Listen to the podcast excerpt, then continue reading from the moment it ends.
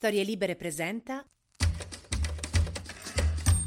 8 dicembre 2022, io sono Alessandro Luna e queste sono le notizie del giorno.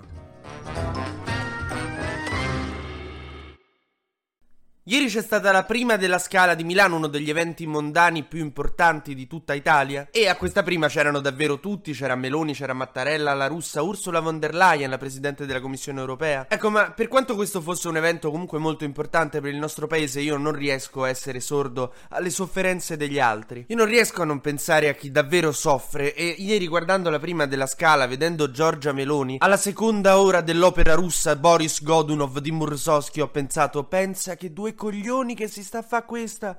Povera santa. Sembrava Fantozzi, ma aspettavo che alla fine si alzasse in piedi Meloni dicesse Devo dire una cosa, il Boris Godunov è una cagata pazzesca. Cioè, scherzo, magari si sarà divertita, non lo so. Però, insomma, era una scena un po' tipo Bud Spencer e Terence Hill che vanno nel ristorante di pesce e gli danno 18 coltelli per tagliare la spigola. Ecco, tipo Ursula von der Leyen invece sembrava... Mm, potevi confonderla con uno dei sedili della scala. Cioè, era perfetta lì. Si vedeva che è il suo ambiente. Giorgia, io te capisco. Una volta un mio amico mi ha trascinato a vedere un'opera in cui parlavano in francese. Io manco lo capisco. Cioè, ti ti giuro solidarietà. Mi sa che manco c'era la pausa per andare a fumare, cioè. Invece Giuseppe Conte, che non so se ve lo ricordate, ma mo sta coi poveri, ehm, ha deciso sì di seguire la prima della scala, però ha deciso di vederla con i poveri, il maxi schermo in un centro d'accoglienza. In questo periodo Conte è così, ma è una cosa molto spudorata, ma che alla fine funziona. Eh, solo che sembra un pochino Corinna in Boris quando si deve preparare per il ruolo di Madre Teresa di Calcutta.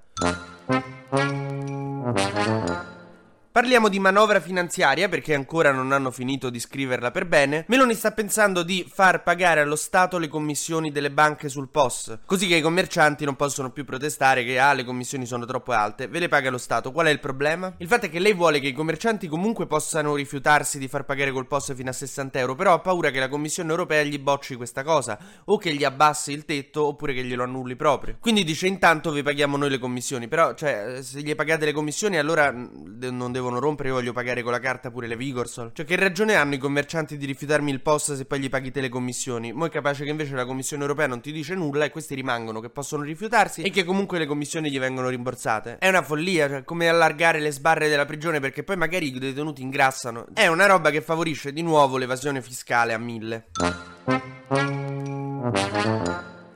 Mentre vi ricordate ieri avevamo parlato della riforma della giustizia ipergarantista di Nordio, che come era molto prevedibile l'associazione nazionale magistrati ha piantato un casino perché ah ci volete limitare, ci volete... no vorremmo che rispettaste lo stato di diritto. Sulle intercettazioni che i magistrati fanno e poi danno ai giornali per infamare, cioè quando non hanno nessuna rilevanza nel processo li danno ai giornali, per compromettere mediaticamente la posizione di un politico, Nordio ha detto ai magistrati eh, diffondere gli audio è una porcheria e l'associazione nazionale magistrati ha detto guarda che la legge che li regola c'è già, eh, ma ve ne fottete. Se la legge funzionasse, allora non sarebbero usciti audio di politici che non dovevano uscire, però escono continuamente. È come se io cerco di rubare il telefono a uno, dico, guarda, no, tranquillo, la legge che regola i furti di telefono c'è già.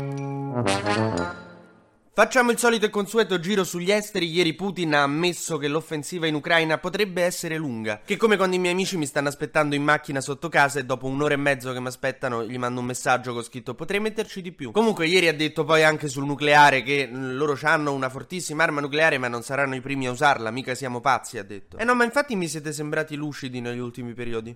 Mentre in Perù c'è stato un tentativo di colpo di Stato da parte di chi? Dell'esercito? No, da parte dello stesso presidente che stava per essere sfiduciato dal Parlamento, prima che si potesse votare il voto di sfiducia ha sciolto il Parlamento, convocato nuove elezioni per approvare una nuova Costituzione, ha decretato il coprifuoco dalle 22 alle 4 del mattino, sospeso ogni attività pubblica e soprattutto ha concentrato nelle proprie mani i poteri costituzionali, giudiziari e militari.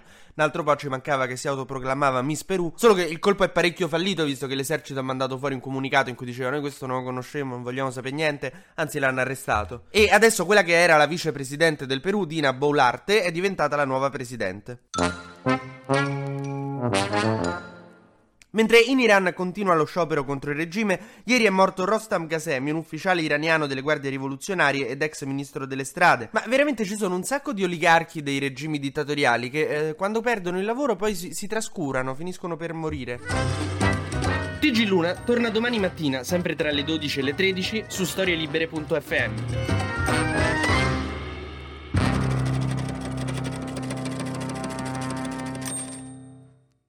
Una produzione storielibere.fm di Gianandrea Cerone e Rossana De Michele.